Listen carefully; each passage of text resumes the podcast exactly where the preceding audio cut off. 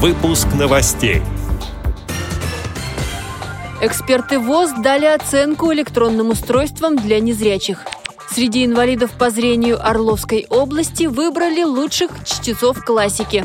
В Дагестане инвалиды по зрению побывали на ярмарке вакансий, писали на скорость СМС-сообщения и сыграли в боулинг.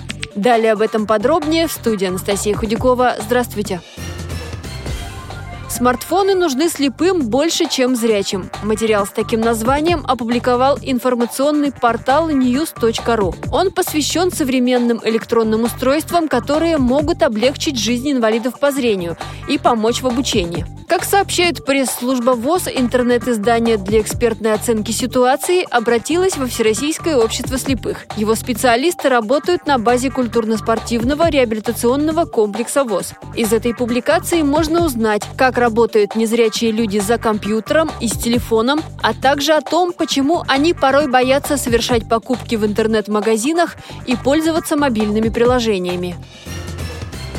Орловская региональная организация ВОЗ совместно с областной специальной библиотекой для слепых провела областной фестиваль чтецов. Его посвятили 220-летию со дня рождения Пушкина и 205-летию со дня рождения Лермонтова. С помощью этого конкурса организаторы хотели приобщить инвалидов по зрению к чтению классики, а также найти таланты в местных организациях ВОЗ. В литературных баталиях участвовали 19 чтецов разного возраста, представители шести местных организаций ВОЗ. Среди них были и юные. Одни участники поразили жюри выбором материала, другие – отличной памятью и выразительным прочтением чтением.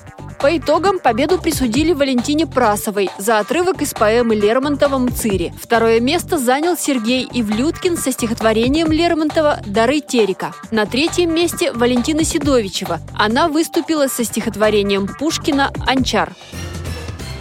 В Дагестане инвалиды по зрению приняли участие в республиканском конкурсе «Доступная среда. Открытый мир». Он проходил на базе отдыха на побережье Каспийского моря. Участвовали 12 команд, состязались в пяти номинациях. Сначала представляли свои команды, этот этап назывался «Визитная карточка». Потом была ярмарка вакансий, и каждая команда предлагала новые сферы применения труда инвалидов по зрению в современном обществе. Участники также соревновались в скорости и правописании описании сообщений на смартфоне и их отправке. А еще они ориентировались с помощью трости и с завязанными глазами выполняли задания на маршруте. На заключительном спортивном этапе участники попробовали силы в игре в боулинг. По итогам всех конкурсов третье место заняла команда Хасавюртовской местной организации ВОЗ. Вторыми стали активисты из Буйнакской местной организации. Пальму первенства получила сборная Ахвахской местной организации ВОЗ. Ее председатель – наш общественный корреспондент Хайбула Магомедов. Также в рамках встречи состоялась презентация проекта Дагестанской региональной общественной организации «Молодые инвалиды», победителя конкурса президентских грантов. Этот проект повысит социальную активность молодежи. Эти и другие новости вы можете найти на сайте Радио ВОЗ. Мы будем рады рассказать о событиях в вашем регионе. Пишите нам по адресу новости собака ру. Всего доброго и до встречи!